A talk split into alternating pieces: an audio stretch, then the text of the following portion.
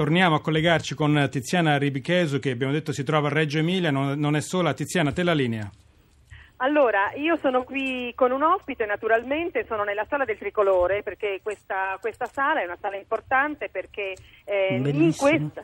In questa sala eh, c'è una bandiera, la bandiera, la prima bandiera tricolore. Sono qui con il nostro ospite, che è Maurizio Festanti, che è curatore del Museo del Tricolore. Buon pomeriggio. Sì, eh, la bandiera nazionale italiana è nata proprio in questa sala nel millesettecentonovantasei, eh, quando si riunirono eh, a congresso per fondare la Repubblica, appunto, i centodieci deputati delle quattro città eh, di Reggio Emilia, Modena, Bologna e Ferrara.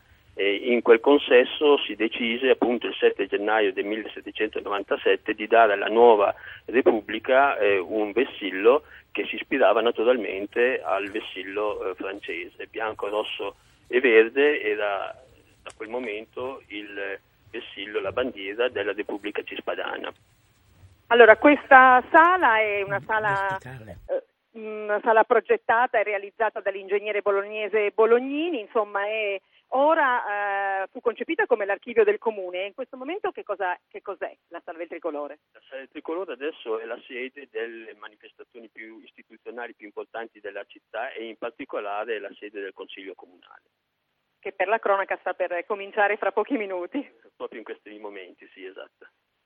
Francesco. Allora, Tiziana, insomma, poi abbiamo anche ricordato giusto, la signora Garibaldi in questo momento ha un piccolo attacco di tosse, proprio appena riprendiamo la linea, eh, ricordava, sottolineava mentre voi parlavate ovviamente che il tricolore era in orizzontale, non era proprio il tricolore esatto. francese come, come noi siamo abituati ovviamente a conoscerlo. Insomma, eh, signor Garibaldi, eh, diceva una festa molto bella questa in cui lo sport e la cultura si intrecciano. Io credo che sia veramente la maniera ideale per cercare di interessare la gente, adesso che lo sport è così importante nella cultura nazionale, no? Eh, cercare di ehm, incentivare tanto la storia, tanto lo sport, con delle mh, visioni nobili, con una, mh, un'attività importante per i ragazzi, per tutti quelli che vogliono fare sport. Eh, e anche per le donne, vorrei vedere molte donne coinvolte, come spererei di fare, se mi riesce, col calcio femminile, di andare a, a, a dargli un premio. La signora Garibaldi ha sempre dei progetti molto dirompenti, molto anche affascinanti. No. Allora, noi intanto la ringraziamo, rimanga con noi, andiamo avanti con la trasmissione.